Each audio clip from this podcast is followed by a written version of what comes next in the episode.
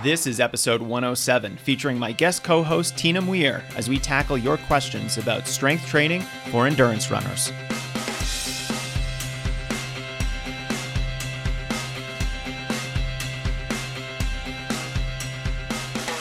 Hey, all, this is Jason Fitzgerald, the host of the Strength Running Podcast. I hope you've had a good weekend and a great start to your week. I was able to get in my long run a day early this past Friday, so I had a little bit more restful weekend than usual. No big mountain runs, cycling adventures, or any big summits this weekend, though I am itching to get back on the trails very soon.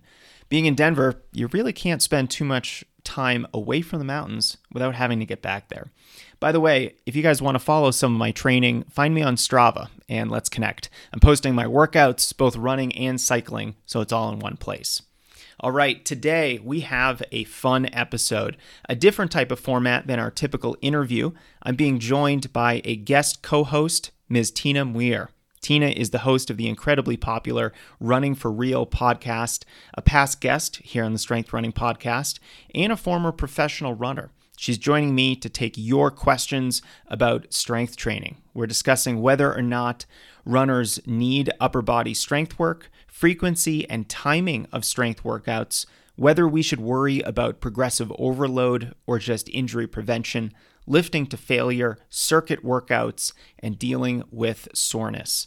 I should also add that the answers to these questions in much more detail are also found in Strength Running's email series about weightlifting for runners. It's an email a day about the benefits of strength work, common myths that many of us believe, case studies, mistakes to avoid, example exercises, and a lot more. You can sign up today at strengthrunning.com/strength and let's plan your strength training a bit more strategically. All right, I think you're going to like this very freewheeling discussion, and hopefully, you're going to learn a lot, even if you didn't have one of these specific questions. So, a huge thanks to Paige, Jennifer, Bella, Dan, Lori, Sarah, Meredith, and Daphne for your questions. I think doing Q&A is one of the most effective ways of giving back to the running community, spreading knowledge about our wonderful sport, and helping as many runners as possible with their training. So, without further ado, please welcome my co host for this episode, Ms. Tina Muir. We were talking about uh, having a specific uh, topic for this podcast. So uh, we're going to do it on strength training Q&A. So uh, the way I've structured it is we're going to start more general and get a little bit more specific with the questions. And uh, the good thing is that besides maybe one question that I pulled from just kind of a, uh, a database of questions that I've received from different places, all of them actually have the name of the person who submitted it. So, uh, a big thanks to all of our uh, listeners and, and folks from social media who have submitted questions. Because I think the cool thing about this is that, you know, we didn't come up with any of these questions, these are entirely listener generated questions for the podcast today. And what I really love about doing these kinds of podcasts is that it, it kind of takes us out of it. You know, this is not us talking about the things that we think runners need to be hearing. It's it's specifically answering direct questions from runners, and and this is coming from their personal experience and and their day to day experience with running. So I think it's very powerful. And you know, if one person has the question, then you know, fifty other people probably have the same question or a very similar question. So I think the learning opportunity with these kinds of podcasts is is very high. So. Um, you have quite the uh, the I don't want to say the the experience or background with strength training, but you're you're very pro strength training as an endurance runner, and and I love talking to to distance runners who have that mindset and that position because. Um, I feel like it was very rare 10 years ago, and now a lot more folks are starting to understand all the benefits of strength training and how, you know, at the highest levels of the sport, you're, you're going to be hard pressed to find an athlete who's competing really well and achieving lots of big things and they're not doing any strength work. So it is I you think, hit the nail on the head there because you said achieving and doing well because i think a lot of elites don't do strength training but you won't they'll appear and then disappear very quickly. Right. They don't have the longevity in the sport. Mm-hmm. so i think it, for longevity purposes it's it's just critical. And then also just achieving things, you know, an actual performance enhancer, uh, a legal one at that. So I think runners should really be jumping on this. Yeah. Um, so let, us dive in here. I think, um, you know, like I said, we're going to go general to specific. And uh, our first question is from Paige, who really wants more of a firm definition of strength training. So her question is when you say strength training, are you only referring to lower body work? It's quite important to lift upper body too, isn't it? So Tina, let's let's have you jump in on this one and and talk about, you know, runner specific kinds of strength training. So if you were to have an athlete get in the gym and do some weightlifting, are they only going to be doing lower body work? What's the split? You know, how do you think about this? I think it's interesting that Paige mentioned upper body as a thing to work because whenever people have talked about strength training in the past and only mentioned one area to me, it's always been core. Am I working my core? Um, as if that one section of your body is completely standalone, which I have learned through uh, many years of um, uh, strength training now that your body doesn't you, you don't work specific areas. Yes okay some exercises like if you're doing a bicep curl okay that might not be working your quads and your your calves but for the most part most exercises are like compounding and are hitting multiple areas so um yes absolutely your upper body should be included in the exercises but uh, from my experience of working with my coach Drew, many of the exercises actually do hit a lot of areas. Like if you look at something simple like a plank, that's going to get you um, an upper body workout, a lower body workout, and yeah, that core area, which is not just the the six pack area that people think of, but the the side of the body, the back of the body, um, just kind of bringing it all together. In my opinion, strength training involves everything that is pulling the body into essentially one piece that is working together. What about you?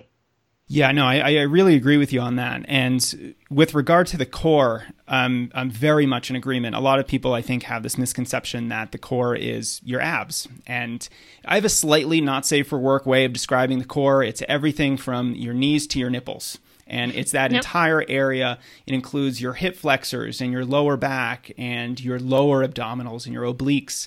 So it's very much more comprehensive. And you know, I, have learned too, since I've gotten more involved with strength training and learned more about it from a, a running perspective, that when you are doing a squat or a deadlift and you have a decent amount of weight on there, that's actually a great core exercise. Mm-hmm. I think they mm-hmm. measured the uh, abdominal tension when you are doing a heavy squat and it's much higher than when you're doing a plank. So a lot mm-hmm. of runners who, you know, they get in the gym and they do some squats and like, well, man, I really didn't hit my my abs, did I? Well, you know, they were under so much tension and stress while you were squatting relatively Absolutely. heavy that you know you, you got a good uh, core workout in while you were squatting. So, mm-hmm. you know, I, I think this is a little bit different than what Paige was asking for, you know, but I'm glad we talked a little bit more about the core and how a lot of exercises, particularly any kind of standing exercise where you are holding a barbell, lifting it up, squatting down with it, um, you know, pressing it above your head, these are all core exercises. Absolutely. And then, you know, with reference to, you know, upper body, uh, you know, I think we certainly don't need any kind of isolation exercises. You know, you mentioned bicep curls. Uh, doesn't really have a place in a runner's lifting program except for vanity purposes. If you wanted to throw in a couple extra sets just to, you know, get that bicep bicep pump right before a pool party, for example. but um, you know, there there is a lot of exercises that uh, are deceptively upper body exercises, like a deadlift or a front squat, mm-hmm. and you know, the type of muscular contraction that's going on when you're doing those kinds of exercises is, you know, more of an isometric contraction. You know, you're you're holding a lot of stress and tension in the muscle, but you're not really lengthening it or contracting it. And, mm-hmm. you know, when you're holding a really heavy bar in a deadlift, you know, you're working your back and in your shoulders and your grip strength. And so there, there's a lot to be said about those exercises and really how full body they are.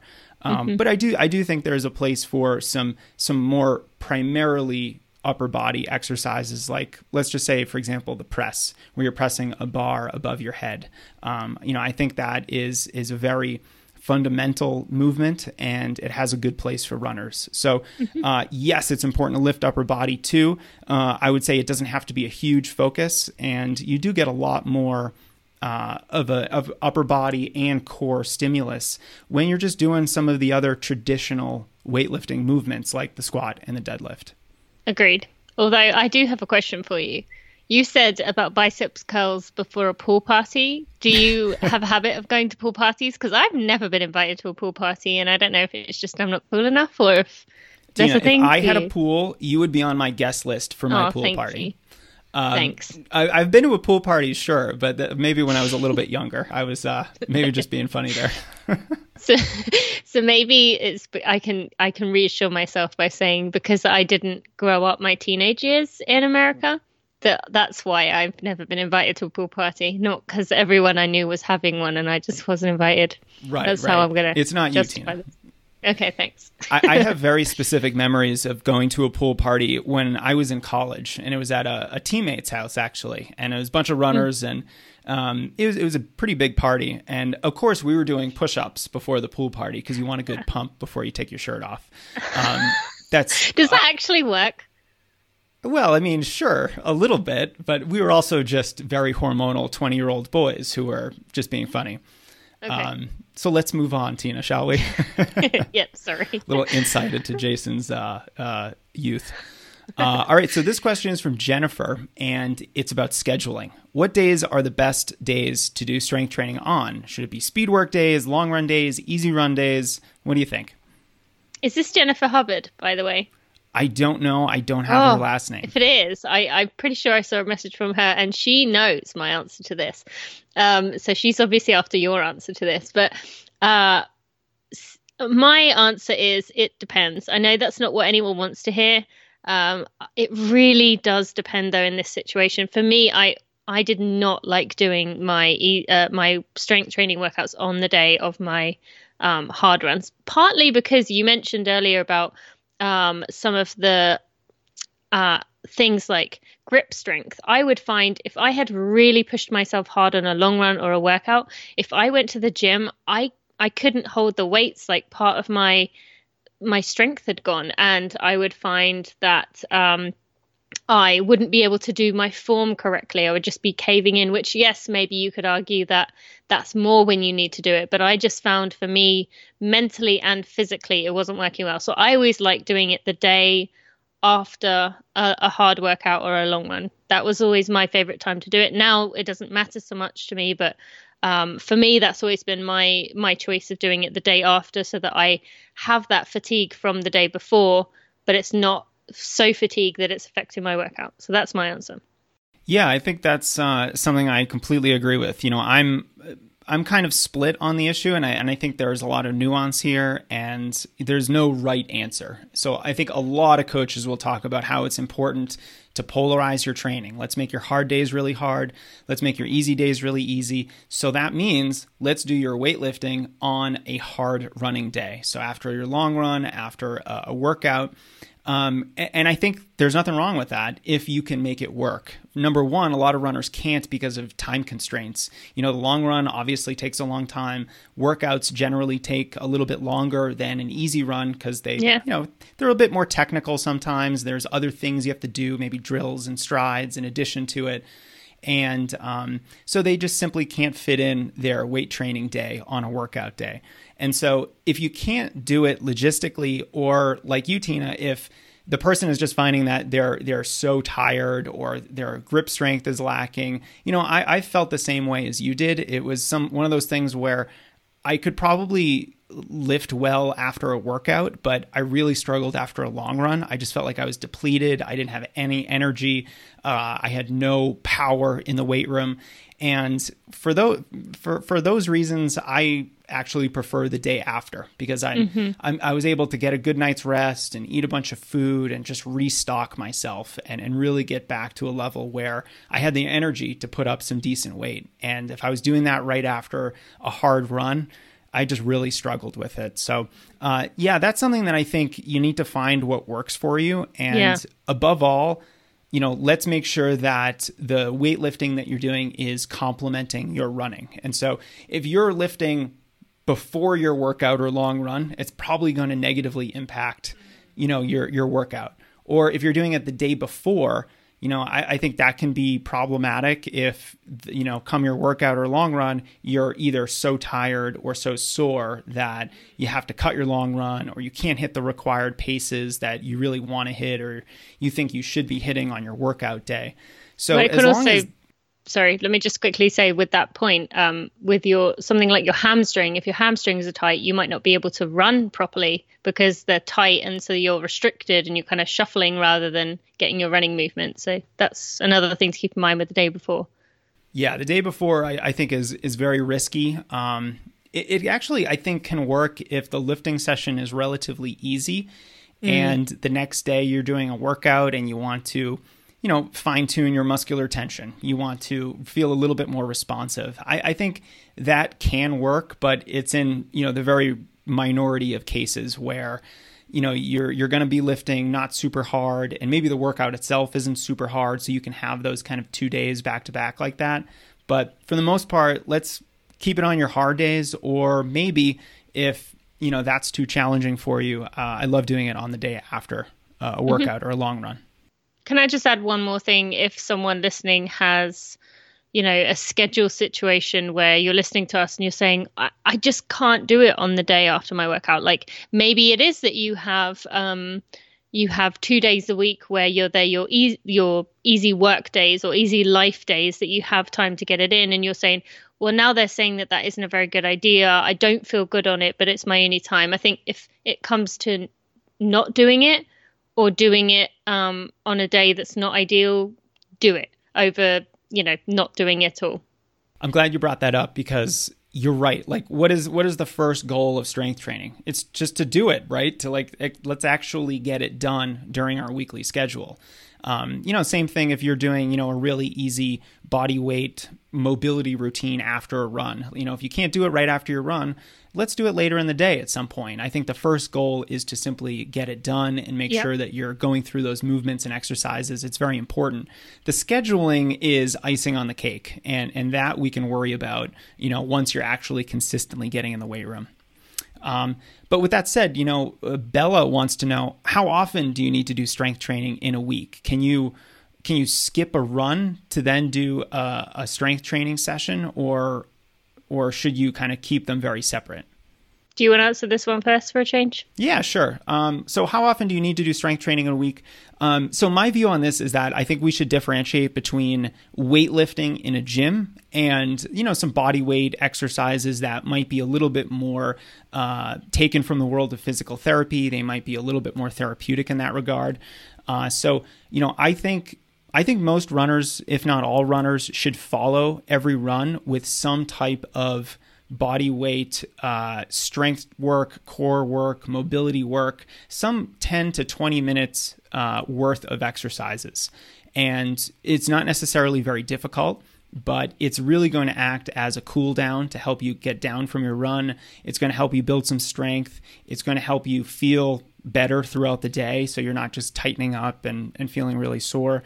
Um, but if you are getting in the gym and doing some, you know, what I'll call real strength training, so you're lifting a barbell, you're you're you're doing some weightlifting, that is something that we don't have to do as often. And and I think uh, once or twice a week is probably the magic number there. Uh, twice a week if you're, you know, really you know in a formal program or you're you know building up your strength gains and you really want to be consistent with it uh, i think for maintenance or you know if you're kind of in the off season once a week might be fine uh, but generally once or twice a week with two probably being the gold standard is is my view on that Yep, I think I think you've got most of the the key points that I was going to say there. Yeah, one to two times a week is what I'd also say.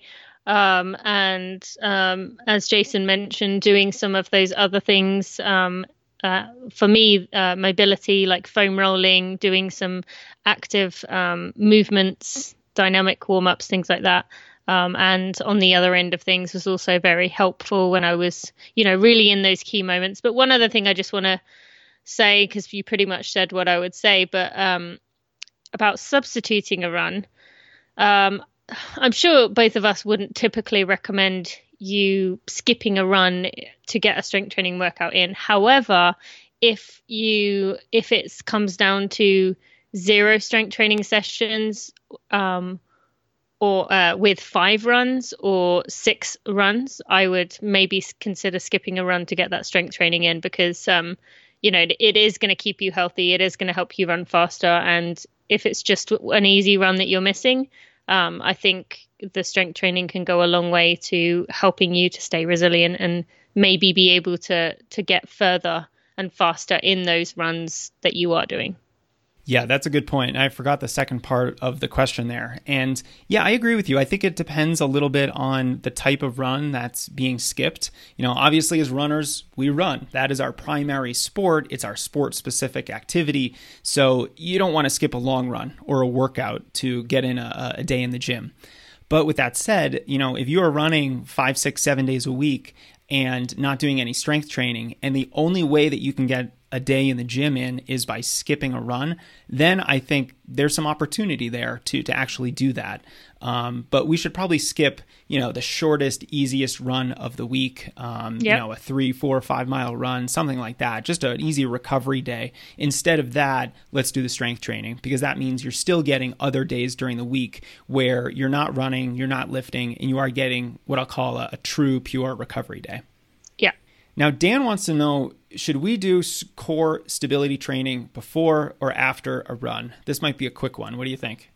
Um, well, again, it, that word core, it depends what we mean by that, but um, I'm taking core as you meaning strength training as a whole, doing um, a general workout because I, again, as we talked about earlier, don't typically do a core quote unquote workout. It's a, an entire body workout. Um, like we said earlier, your core is not your abs. Um, so I don't do a sit up routine. Knees Actually, to nipples, coach, Dan. Knees to nipples. Yeah. My coach is he will go off on a 15 minute run if someone mentions sit ups. Um, so uh, for me, it, it's I, I, actually like now running bef- uh, after my uh, strength training workout. But when I was running as an elite, I actually preferred doing it afterwards. So it depends. For me, it depends where what what the goal is.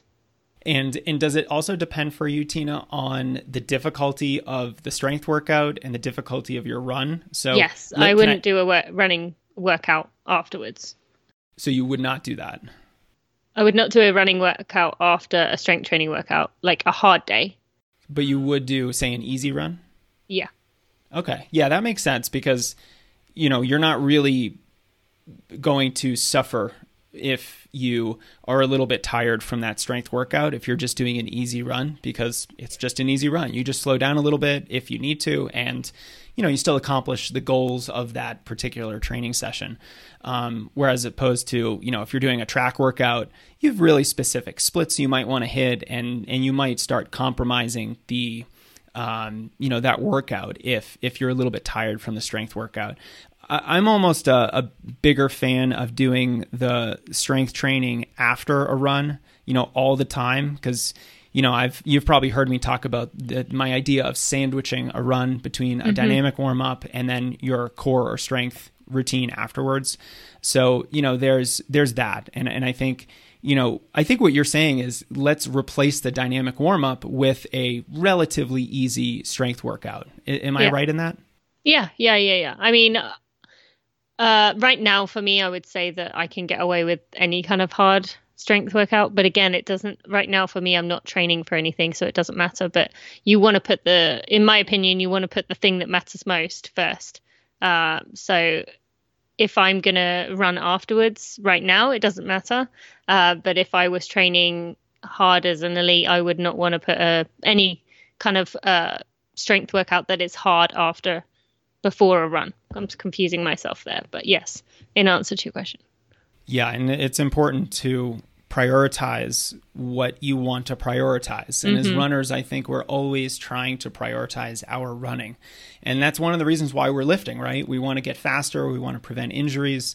Um, now, with that said, I think, you know, there's this r- interesting concept of, you know, we understand that runners gradually increase their mileage. Their workouts might get longer or faster. So the idea of progressive overload in running is very clear to us as runners.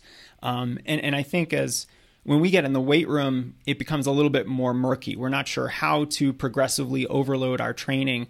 And Lori has a good question that I don't think I've ever got before. And, and she wants to know how much should we be concerned with progressive overload in the weight room versus just doing enough to stay uninjured. And, and I think this is such a, a, a great way of talking about this issue of, you know, do we strength train just to stay healthy and prevent injuries and, and really complement our running in that regard? Or, you know, should we be trying to get stronger in the gym and should we be progressively lifting more and more weight so that we're increasing force production and we're doing all the things that are actually going to help our performance? Um, what do you think, Tina? I think it's a tricky balance. Definitely, that's a difficult question, and Lori obviously knows that, as do do most of us. That um, of course you want to progress of course you want to get stronger of course you want to get faster and and see results if we're runners um, runners do tend to definitely be driven by results like to see improvement. Um, that's one of the things that is great about running so we want to translate it to everything else. Um, but i would my personal opinion is if your strength if your running is really that important to you that you really want to improve your performance you want to max out your potential you want to reach these big big goals that you know are a stretch i think it's very important to work with someone one on one and yes that part can be tricky finding someone um, who is going to watch over you um, because as we know, many strength training coaches are not exactly in line with what we are working towards. They're not exactly fans of runners. But um, I think if you really do have something, this is a once in a lifetime, I'm giving it my everything. Working with a strength training coach is going to get you to that point where you can um, progress, you can get the most out of your body. However, if you are um, training or you're not in the you know key moment of your running life i think maybe you can get away with kind of uh, just just feeling it out a little bit. I mean um, you're going to know if something's too heavy. If you find yourself really sore one day that's probably too far uh, maybe back off or maybe back off some of the exercises so you're not sore all over but it is a tricky balance and I, I get the point completely but i think if it comes to taking a risk uh, I would always go for the just doing enough to to prevent injury over going too far. Yeah, for me, this question is all about balance. You know, what are your goals? What do you really want to accomplish? And if your goals are performance oriented, you know, you're trying to get under a certain time in a race. Maybe you're trying to qualify for Boston. Maybe you're trying to break two hours in the half marathon. Maybe you're trying to, you know, get any other type of qualifying standard, uh, that means your your focus is on performance, and that means your focus in the weight room has to be on performance too, and and that almost demands progressive overload. So mm-hmm. if you are a performance oriented runner, then yes, we will have to lift heavy weight. We will have to gradually lift more weight over time. We may have to do some more complex types of weightlifting than you know some of the really basic types of lifts. Um, but with that said, you know, our strength training is complementing our running. It, it is there to make our running better. So, you know, if you are so incredibly sore uh, or, or fatigued from a lifting session that you have to cut a run short or run dramatically slower, then that's a time to be a little bit more conservative. And, and I think even for performance oriented runners who, who want to, you know, lift gradually more weight in the weight room, then you know, even for those runners, let's still be a little bit more conservative than, say, a power lifter. You know, mm-hmm. you can mm-hmm. take those risks on the track, on the race course. You can take those risks with progressive overload in your sport specific activity, which is running, then just be a little bit more conservative in the weight room. Because even even for those runners who are trying to achieve big things, I, I still would rather focus a little bit more on injury prevention uh, than you know trying to max out in the weight room and, and trying to lift just incredible amounts of weight. Because I don't think we we have to do that very often. And even if we're only lifting at 90% of our capacity that's still excellent and way more than most runners are doing. And so I think uh, you know there's there's there's that balancing act. And while we we have to focus on that progressive overload in the weight room maybe not, you know, at, at the risk of getting hurt or at the risk of being so sore. Mm-hmm. I just want to add one more thing that my uh, when I was training at my highest level, um, and and still now, but more specifically, then it would have a direct um, impact. My strength coach, when I would go in, would always say, on the day I went in, "How are you feeling?" Number one, and I would say, "You know, I'm feeling a bit tired today," or "Did my long run yesterday? It was quite hard." Uh, number two, he would say, "What do you have coming?" And number three, he would be like, What do you think? So if you're not working with someone, be prepared to ask yourself that questions. How am I feeling? Yeah, really tired. I did, you know, a 24 mile long run for my um, race. I'm just absolutely exhausted. Okay, all right, then performance is not the goal today. We're not going to overload. You're not feeling good. Number two, what do you have coming? Well, I have a really important workout tomorrow. All right, well, then, you know, going heavy, really going for performance aspect is not going to be a good thing now. So, really, if you're not working with someone who's going to ask you those questions, ask yourself those questions. And that might only mean that you get maybe five really go for it. I'm going to um, not really go for it because that makes it sound like you're going to be reckless, but um, I'm going to really make the strength training the focus today. You might only get five of those within a whole marathon build up where you get the kind of go ahead and the rest of the time is injury prevention, just kind of maintenance kind of stuff. So just if you can't be with someone who's going to take care of you, take care of yourself while you're doing that. Yeah, that's really important. And I think that speaks to context. You know, w- what is the context of your training that this lifting session is falling into? So, is it the day after a long run, the day before a workout? You know, how tired and fatigued you are? And putting all of that together and thinking about how you feel it can be tricky. And, and I think it's really helpful to have someone there with you, uh, to have uh, a running coach who who might know that you're going in to do some strength training who can say, "Hey, you just did a long run. You have yeah, a workout yeah. in 2 days. I'm not sure how you're feeling right now, but you you need to communicate that to your strength coach and really working together kind of just keeping those communication uh, those lanes of communication open so you can really uh, tell everyone how you're feeling because you know the last thing you want to do is lift so hard that you get hurt or you, you blow a really important workout when you know it's it's critical that that you do it well for not just you know the physical adaptation process but also your confidence. You know and I think that's a huge part of this is is if you're lifting so hard and then you bomb a big workout or a long run in en route to your marathon that you're training for that's a big hit to your confidence. And and that's the last thing that you really want to do. You want to be lifting in a way that really enhances your your running workouts.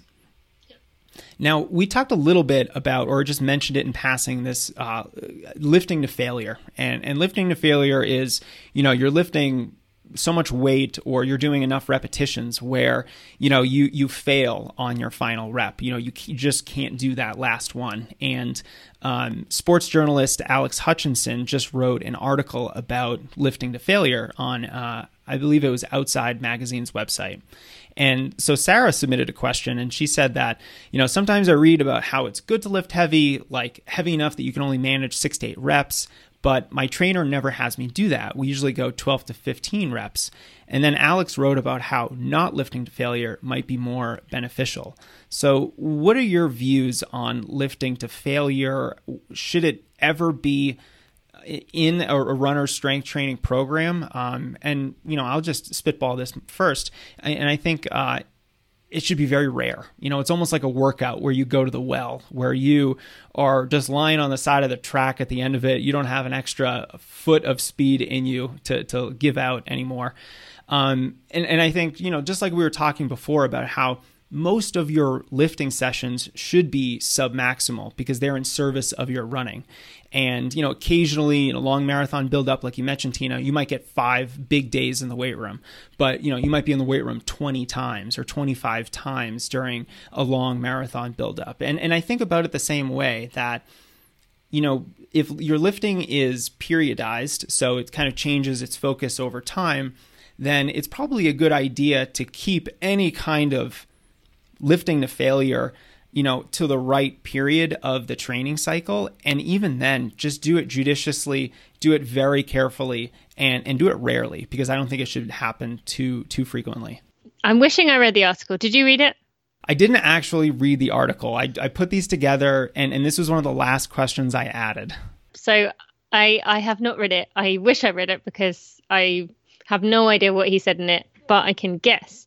Um, now, I don't know if this is just gonna it's gonna make it seem like I'm just quoting Alex. I, I have a feeling it might, but my strength coach has never, very rarely, very rarely, like I can think of maybe five times total where I have got to the point where I'm at failure. And for me, I would say those moments are things where it's my grip strength that goes. So maybe I'm doing some kind of what he calls farmer carry, suitcase carry, which is where you hold a very heavy kettlebell, dead um, kettlebell or dumbbell um, in your hand. And for me, it would be my grip that would go. It was nothing to do with um, my the rest of my body. It's literally my grip strength. I just could not hold on to the weight anymore. However, other things I can only remember a few times, or uh, maybe less than one hand's worth of times where I have just said I can't do any more of these. Um, but my coach is a real advocate for doing um, leaving rep, what he calls reps in the tank. So if I was going to do um, push ups or press ups, you call them push ups, right? Press up is English. well, push up yeah? is when I get you're confused with these two. Push up is when you're on the ground in a prone position. Okay, yeah, yeah. you push In England, we call body- that press up. I just get confused which who uses what term. Anyway, push ups. if he sets me um, eight, let's say, after the first set, he'll be say, "How many do you think you had in the tank?" Which means, "How many do you have left?" And I would say two, and he would say, "Okay, perfect. Do eight. So he quite often gets you to maybe where you're at 80 to 90% of what your max is and stops you there. Um, so over time, so let's say I'm doing like a trap bar deadlift or something that is like a squat, some kind of heavier, more traditional heavy lifting weight. Um, I might only get three or four reps because he wants to leave one or two in the tank, what he calls that. So I think there's a difference between what Sarah was saying about 12 to 15 reps. Um, my strength coach, unless it's something like triceps or um, maybe push up with a band around my waist uh, to take some of the weight off, uh, he would not set 12 to 15 of anything. Um, the max I do of anything really is about 10. So for me, that's a different question. The 12 to 15 aspect, you're kind of into a different type of strength training to what I do. However, I um and so I do keep all my reps on the lower end of things. However, I do not lift to failure. I always leave a few in the tank, even if yeah, like that means you're only lifting something three times before you put it down and go on to the next exercise. Does that make sense? Yeah, and I think it's it is important to differentiate the type of lifting that Sarah might be doing versus you know what we're talking about because Yeah. you can you can lift really heavy weight and not lift to failure. It really is a matter of you know uh, volume and and how much you're you're putting up that uh, that weight because you know you could say squat 200 pounds uh, but you're only doing it twice and that's Yep. not a, a maximal effort for you. Uh, but you know you could squat 100 pounds but you do it 20 times and you you lift to failure in that regard. And so you're right though. I, the, the strength training that i do and strength running's strength course uh, I think the max is 10 reps that, that we have our runners do. And uh, when you start lifting more than that, it starts becoming more of a lift for endurance type of a stimulus. And I don't think that's really the, the goal that runners should have in the weight room. It's more it's more strength oriented uh, And or power. power oriented, absolutely. And you know, I think you know more philosophically even this question is really about how often do we have to go to the max? How often do we have to go to failure? You know if you think of a race as running to failure you know you're running as hard as you can for whatever the distance might be. Uh, it doesn't matter if it's 800 meters or a marathon. Uh, you know there's a pace that will get you to failure by the finish line. And you know we we almost never have to really run to failure lift to failure uh, or, or anything else in that regard. You know, I had a lot of friends that, you know, a couple times during a semester in college, they would have these heroic all nighters and they would write like a 15 page paper, you know, in a single night. And, and I, I was that that's just crazy to me. I would never study to failure in that regard. I always spread it out and did a little bit at a time. And, and I think whether we're talking about studying or we're talking about running or lifting, those heroic lift to failure, run as hard as you can, you know those all nighters we rarely have to do those. And i think alex's point in the article was was about how not lifting to failure might be more beneficial because of the very real risks of lifting to failure. You know if your form all of a sudden falls apart and you get a barbell over your head that's a problem uh, or, you know, if you're lifting so hard and it's after a workout or a long run and you're tired and your grip strength is starting to fail, that could be problematic. So, you know, to, to Sarah's point, I think it should be very rare and very careful. Uh, but you could you could never lift to failure, and and I think I would be perfectly happy with that too. I think yeah, it's better to to never have risk, lifted to failure than to do it often. Let's talk about a different type of strength training. Um, Meredith wants to learn a little bit more about circuit training for strength. Uh, she likes it because it's less boring, but she she says she avoids it two out of my three strength days because she wonders if the extra heart rate elevation is more cardio than she needs, or if strength training is even a good option. That you know you you, you could structure it better. Um, do, do you use circuit workouts with your athletes, or, or how do you program this kind of a, a session into a training cycle? I have to be honest, I haven't used strength training, have I mean strength training, circuit training uh, in a very long time. That's something um, once I did start working with my strength coach Drew, I kind of completely abandoned. I realized that's pretty much what I was doing. Um, one thing, you know, um, saying about it being boring, uh, less boring. Um, is that in terms of the rest aspect? I would like to know because um, for me, when I first transitioned to doing more of heavier lifting or more of, you know, essentially doing maybe nine exercises in an hour, um, three sets or four sets, but nine exercises. For me, at first, I really struggled with the rest aspect of what do you mean I have to take two minutes between this set before I start again? And I just, I wanted to go from one thing to the next to get it over with, kind of that circuit training mindset of, come on, let's bam, bam, bam, go through this one to the next. Um, and um, you know, I got it was explained to me that it that really wasn't doing me any favors. Um, that with kind of strength training, heavy lifting, it has to be you have to take rest in between to allow your body to reset, to allow it to kind of essentially kind of in a way absorb what you just did.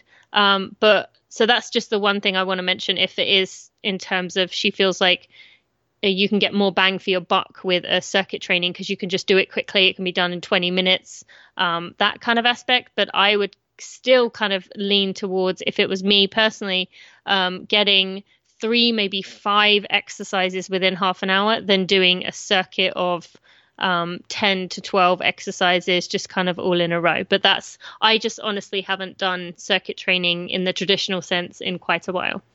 Yeah, and there are multiple types of circuits that you could do in your training. Um, I think, you know, one type of circuit is just going from exercise to exercise to exercise. There's no rest. You keep your heart rate elevated the whole time. A more running specific type of circuit is when you do a workout, but your recovery interval after a repetition includes some strength movements.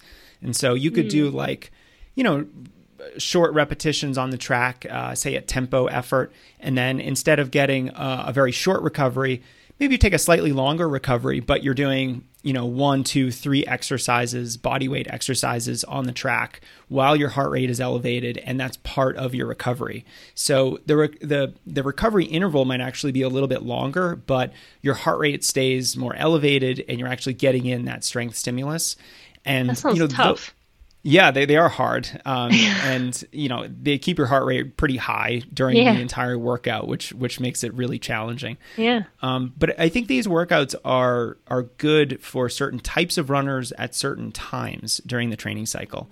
So for injury prevent uh, injury prone runners for prevention, I think circuits are really great to take the place of some more traditional workouts because they just get some extra strength training in, they get an extra strength stimulus, and that can help with prevention.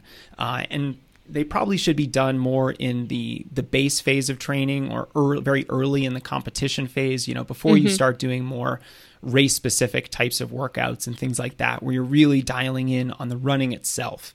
So, you know, I'm kind of like you, Tina, where you know I don't I don't do a lot of circuits. I don't really prescribe too many circuits, although I, I'm kind of enamored by them. I think they're really interesting. I think they're endlessly fascinating because of their versatility and their flexibility and how you can design you know you can design a thousand different strength training uh, or i'm sorry circuit workouts uh, involving running and different workouts and exercises and the opportunities there are, are really attractive to me but I, I do just like the more traditional fundamental types of strength training so to, to meredith's point um, I, I think circuits are fine uh, if she wants to do them because they're more fun, I would say maybe just do them a little bit earlier in mm-hmm. in the mm-hmm. training cycle, and then focus more on you know your running and then some more traditional weightlifting you know as you kind of get in, get into the the heart of the training cycle but you know in, in general circuits are great. They're really fun. Um, you know you bring a medicine ball to the track and you can have a blast. Yep. Now let's get real specific. Uh, th- this is our only anonymous question. And uh, i've actually gotten it so many times, and I don't feel like I ever have a good answer. What are some good calf strengthening exercises for runners, both body weight and some for the gym with weights? Now, I struggle with this because this is an isolation exercise. Mm-hmm. This is this is like someone I want to work my bicep or I want to, you know, work my quadricep. And, you know, I just firmly believe that runners should be training movements, not muscles, and you will get strong as a byproduct of becoming more coordinated and uh, you know stronger in in the weight room. So you know, how do you do? Do you focus on the calf at all, Tina? Do do you have individual exercises that target it? No, I absolutely agree with you. Same thing. Um, you you want to get your entire body strong. Yes, you may have a weakness in your calf, or you may have uh, a vulnerability in your calf, shall we say? As I'm assuming this person probably has uh, injuries, issues with the calf. However, there's a very good chance that that calf issue is coming from somewhere else. So if you keep addressing your calf, you keep strengthening your calf, um, yeah, okay, it may help a little bit, but it probably isn't going to stop the problem, or you're going to end up finding a problem somewhere else because you haven't you haven't got to the root of the issue. So building your body as a whole, doing correct exercises with the correct form, which is so important. I, the amount of people, Jason, I'm sure you hear this all the time, that say, My glutes are asleep. You know, I just need to do this exercise. But if you're not doing it correctly, you're not gonna you're not gonna wake your glutes up and make them work how they're supposed to be working. So, um, using the correct form is really important. Um, however, I will say um, if someone, as this is the one I do um, know, uh, do you know Tom Michaud? I he is a um, his book is called um, what's it called? Human locomotion. That's it. Human locomotion. Um, he is he's created this product called the Toe Pro platform, um, and I think actually, if people use code, I might have to tell you this after Jason, but Tina or Tina Muir, one or the other. I can't. I think it might be Tina. Um, they can get ten percent off. But he has created this product which is specifically for people having issues with their feet, issues with their calf. Um, he's done all this research. He does he loves the science studies, the research. He digs deep into it. Um, and he has found all kinds of things and, and created a product based on what the research found. Um, and I've heard of a lot of people who have ended up getting this and found it really helpful. I do have one. Um, I don't actually have calf issues, so I haven't honestly used it very much myself, but um, my husband likes it, um, uses it a lot, and I have heard a lot of good things. So that's just one thing that I do know people um, uh, could maybe check out if it is calf specific. But again, driving home that point you said, um, if if you have a, you shouldn't really just be strengthening your calves. Um, you have to address everything else at the same time. Yeah, and everything else I think is probably probably why a runner could be having calf problems. Um, because if you want strong calves, there's a lot of things that you do kind of with your running to help with that. Um, and I think things like you know, maybe doing strides barefoot once or twice a week it can be really helpful in that regard. Um, wearing a lower profile shoe or maybe even a zero drop shoe for some workouts, as long as you're comfortable with that and you've gradually built up to that. You know, when I look at the training of a pro runner and say say a track athlete, you know they're they're doing a lot of speed workouts in track spikes, or they're they're doing a little bit of barefoot work too, uh, just to supplement that. And running fast in you know very minimal spikes or or racing flats is a great calf workout. And I think anyone who's run a hard 5K or 10K in spikes on the track knows that it just burns up your calves because you're really up in that aggressive mm-hmm. position. Oh yeah. Yeah, and and you're developing, you know, strength in a very running specific way. And you know, I'll never forget the first cross country race of the season in college. This happened to me every single year, no matter how many barefoot strides I did over the summer. It's like the first race that you run in cross country spikes, and your calves are just burning mm-hmm. after the race for days afterward. And you know, just or track 10Ks. Did you did you ever do track 10K? No, I purposefully avoided them, Tina. Oh my god, the calves the day after that were whew. Yeah, I did a lot of 5Ks. I did the the 3,000 meter steeplechase. I had no interest in 25 laps around the track. no, that, neither that... did I, but I did it anyway. I drew the line. Horrible. But um, yeah, I, I, think there's there's so many other things that you can do to address any kind of calf weakness or or calf problem that you might having uh, that you might be having, especially you know the shoes that you're wearing for your easy runs, the shoes that you're wearing uh, recreationally, just to work and, and around socially, uh, and how much time you're just spent being barefoot. Because if you're always in high drop shoes, you're always wearing, you know, very constricting, uh, formal dress shoes that might be very tight, that don't allow your feet to move, that might have a very high heel to toe drop, then, you know, you're kind of just putting your calf and Achilles in this more um, uh, you know, shortened position, and that could be one of the reasons why your calves are are bothering you. Mm-hmm. So there's a lot of things to consider, but uh, you know, I'm someone who thinks that you can get all the strength training in that you need just by doing you know kind of the fundamental types of movements that we've talked about with some other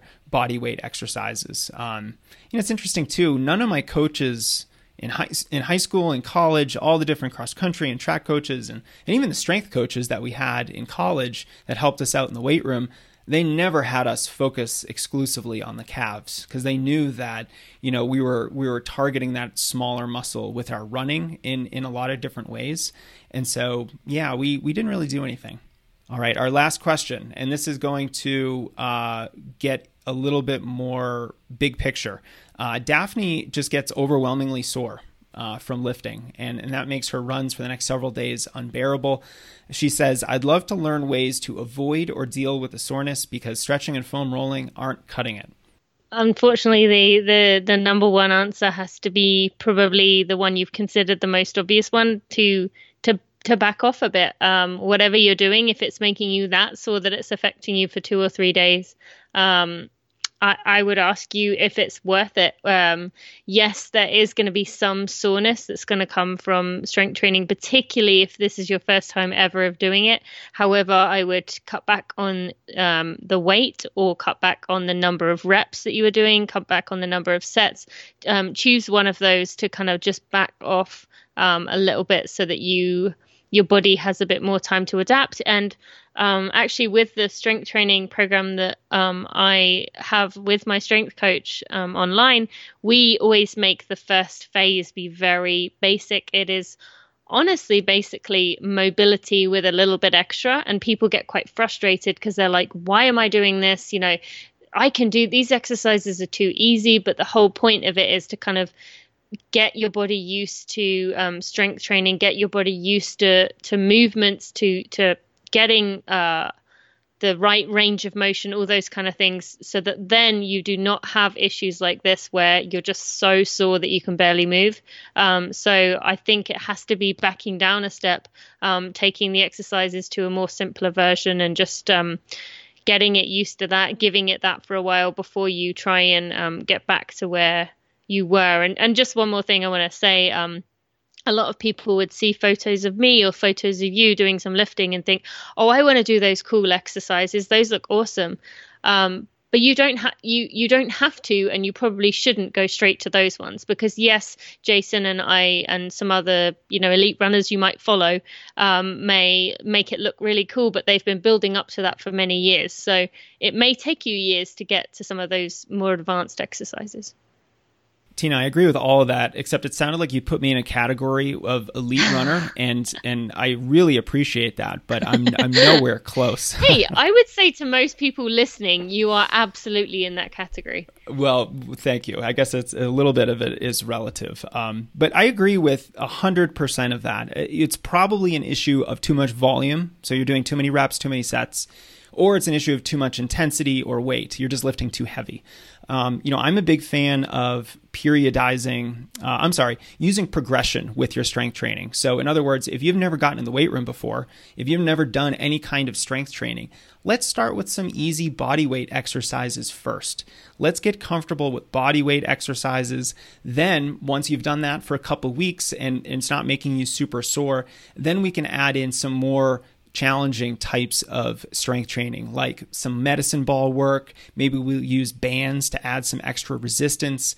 And only then, like once you've done some of that, and so we have kind of a, a, basic foundation of strength built, then we can get in the weight room and start practicing some of the more advanced lifts. You know, even like a squat and a deadlift. I know we've said there these are basic fundamental movements, but you know, they're also, you know, Olympic powerlifting movements that can be very advanced if you're lifting enough yeah. weight. So we have to be careful moving into those exercises and first get comfortable with the body weight stuff, with the bands and medicine ball work because, you know, that is that's almost like your base training. You know, that's the foundational work which then allows you to do the more complex, challenging lifting in the gym. And and only then I think uh, should you start that kind of uh, that kind of exercise because you know there's no couch to powerlifting meet kind of a program out there. so you shouldn't get off the couch and, and try doing some snatches or, or clean and jerks because you're going to feel like Daphne. You're going to get overwhelmingly sore. And so let's let's keep that progression very gradual and make sure that you do have a progression in the first place so that you're not starting at a level that you're too uh, that that may, might be too advanced for you. All right, Tina, uh, this has gone a little bit long. I'm always so appreciative of your time, and I just love talking to you and hearing your perspectives on running. Um, tell us just for a minute, what do you got going on? If folks want to connect with you, where can they find you? What's going on with Tina Muir these days? Well, I'm afraid I'm going to have to out you and, and ask you when this is coming out to answer that question. this is going to come out. Oh, that is such a great question. Um, uh, let's just say uh, within one or two weeks. All right. So um, I actually have my first Running for Real live show on September 7th at the New York Roadrunners Run Center. I'm interviewing Meb Keflezighi, uh, Jenny Simpson, and Rachel Pratt. So I'm very excited about that. Who are those so people? Some... Those are not no, important people in the running community at all. No, no. I had to um, really scrape the barrel to find find someone, anyone to interview. no, um, I'm very excited about that. And if anyone is in the New York area, I would love for you to come to that. You can, if you find me anywhere, you will find links to it. Um, so that's one thing I have coming, which I'm pretty excited about. Um, and um, I actually can't say the other big thing, but let's just say I will have something on the West Coast towards the end of the year. Um, that I will be talking about. Um, people can find me at Tina Muir88 on Instagram, at Tina Muir on um, Twitter. That's uh, sorry, I'm just getting confused there. Uh, that's T I N A M U I R. And um, you can also find me. My running podcast is Running for Real. Uh, and I would love for you to listen there. Running for Real has hit 2 million downloads. So definitely subscribe and start listening. Tina has an excellent running podcast. Thank you. Tina, I just feel really embarrassed myself though, because I just stumbled before I spelled my name as if I like forgot how to spell my name. So now everyone knows I may have two million downloads, but I don't have a brain cell apparently. You, so. you are you are a podcaster with two million plus downloads. You can you can misspell your name if you want to. or forget my name, even worse. But yes, thank you so much, Jason. I appreciate you shouting that out as well. Thanks, Tina. Hey, it's Jason one more time to say thank you, Tina, for coming on the pod with me and taking strength training questions. I hope this was helpful for you. I hope it gave you a few new things to consider when planning your strength work, and I hope you learned at least one mistake to avoid the next time you're in the weight room. And remember, you can get even more free strength training guidance at strengthrunning.com slash strength. So if you still have questions, if you're not sure where to start, or if you're ready to take your training to new heights, join us today. I also want to thank Inside Tracker for sponsoring today's show. They're a health analytics company that tests for over 40 different blood biomarkers. And based on your physiology, they offer you custom solutions to help you optimize any areas that might be outside of what your personal zones might be.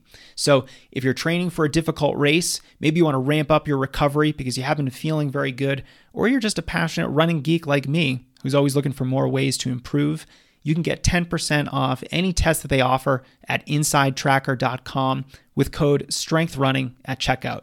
It's not case sensitive and it can be used for any tier that they offer from the affordable do it yourself kit to the ultimate package. Just use code STRENGTHRUNNING to claim your 10% savings at Inside Tracker. Just don't do what I did and get a bunch of blood drawn in the morning only to go summit a mountain at altitude an hour later. Some lessons just have to be learned the hard way. All right. Thank you so much for listening to the show today. And as always, if you have any feedback or questions, don't hesitate to reach out. My email is support at strengthrunning.com, and I'm always here to help. Talk to you soon.